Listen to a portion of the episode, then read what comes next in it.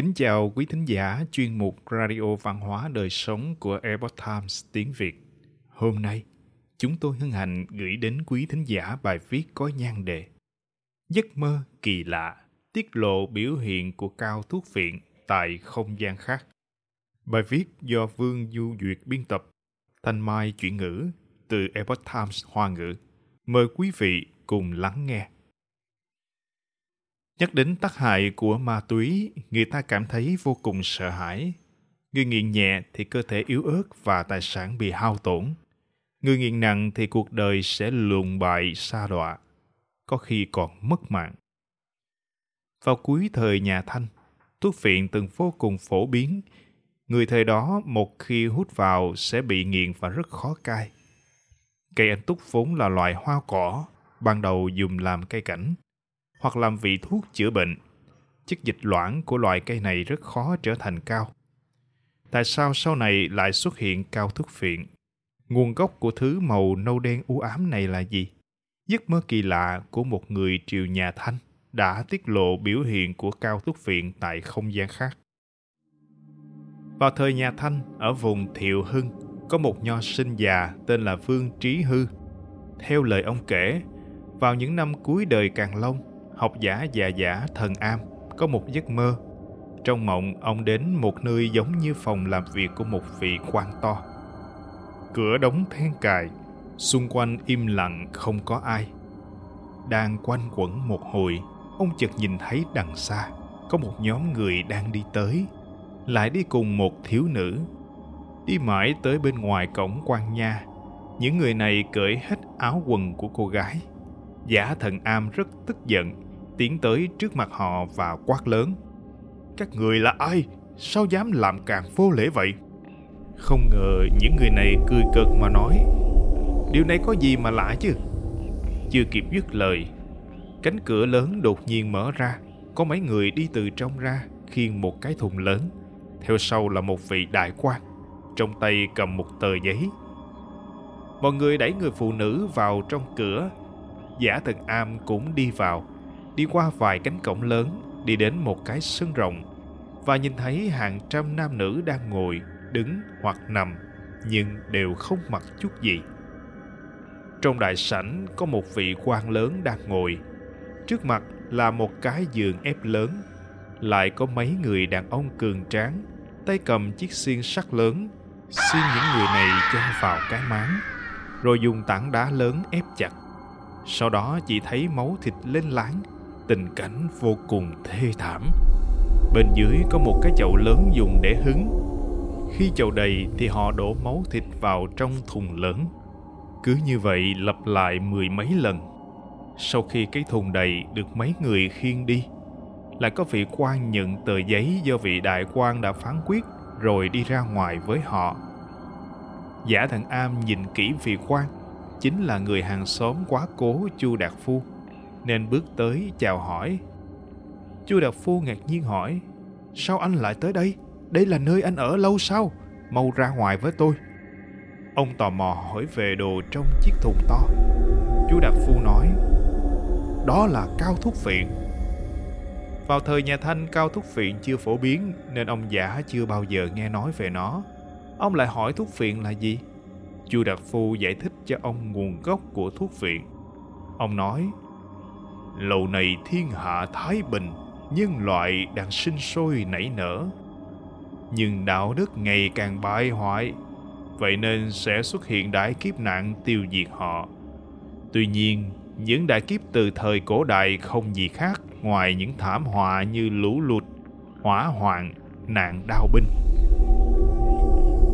Thông thường, lũ lụt, hỏa hoạn và chiến tranh chỉ có thể giải quyết được 5 phần 10 6 phần 10. Kể từ khi thần tạo ra loài người, loài người vẫn tiếp tục sinh sôi trong hàng chục triệu năm.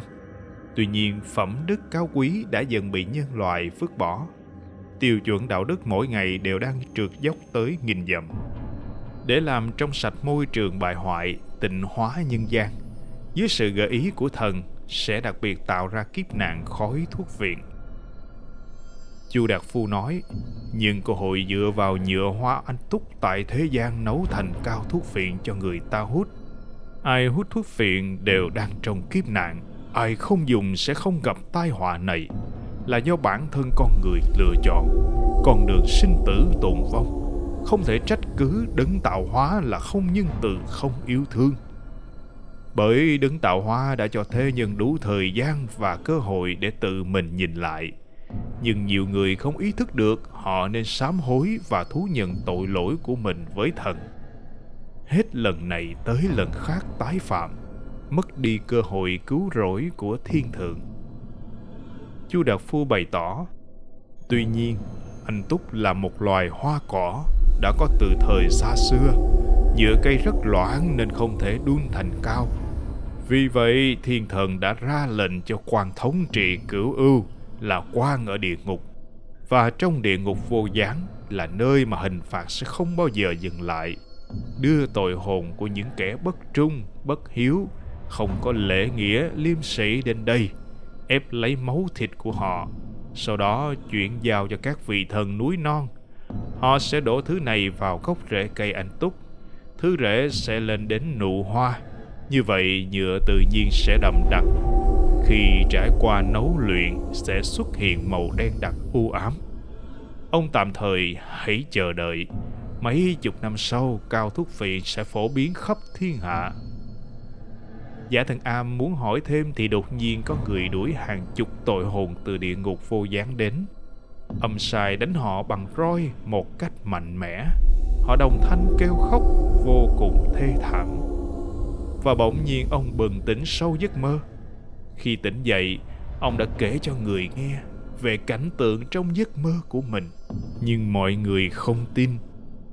Từ giữa thời đạo quan cho đến sau này thuốc phiện thịnh hành vào thời nhà thanh từ vương công quý tộc cho đến người buôn bán nhỏ nhiều người đã hút và nghiện thuốc phiện rất khó để tự cai.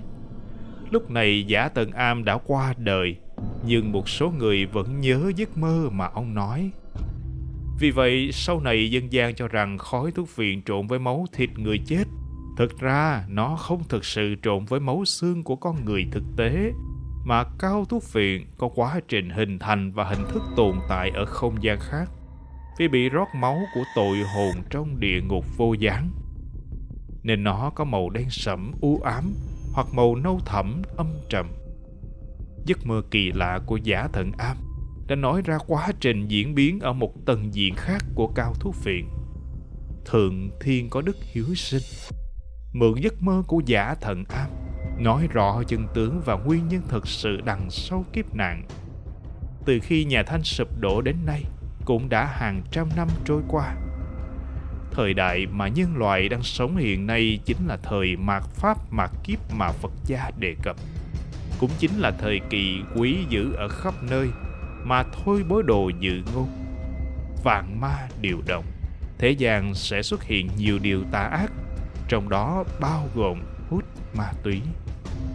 Sau khi hiểu câu chuyện này, đối mặt với ma túy, lựa chọn của bạn sẽ là gì? Quý thính giả thân mến, chuyên mục Radio Văn hóa Đời Sống của Epoch Times tiếng Việt đến đây là hết.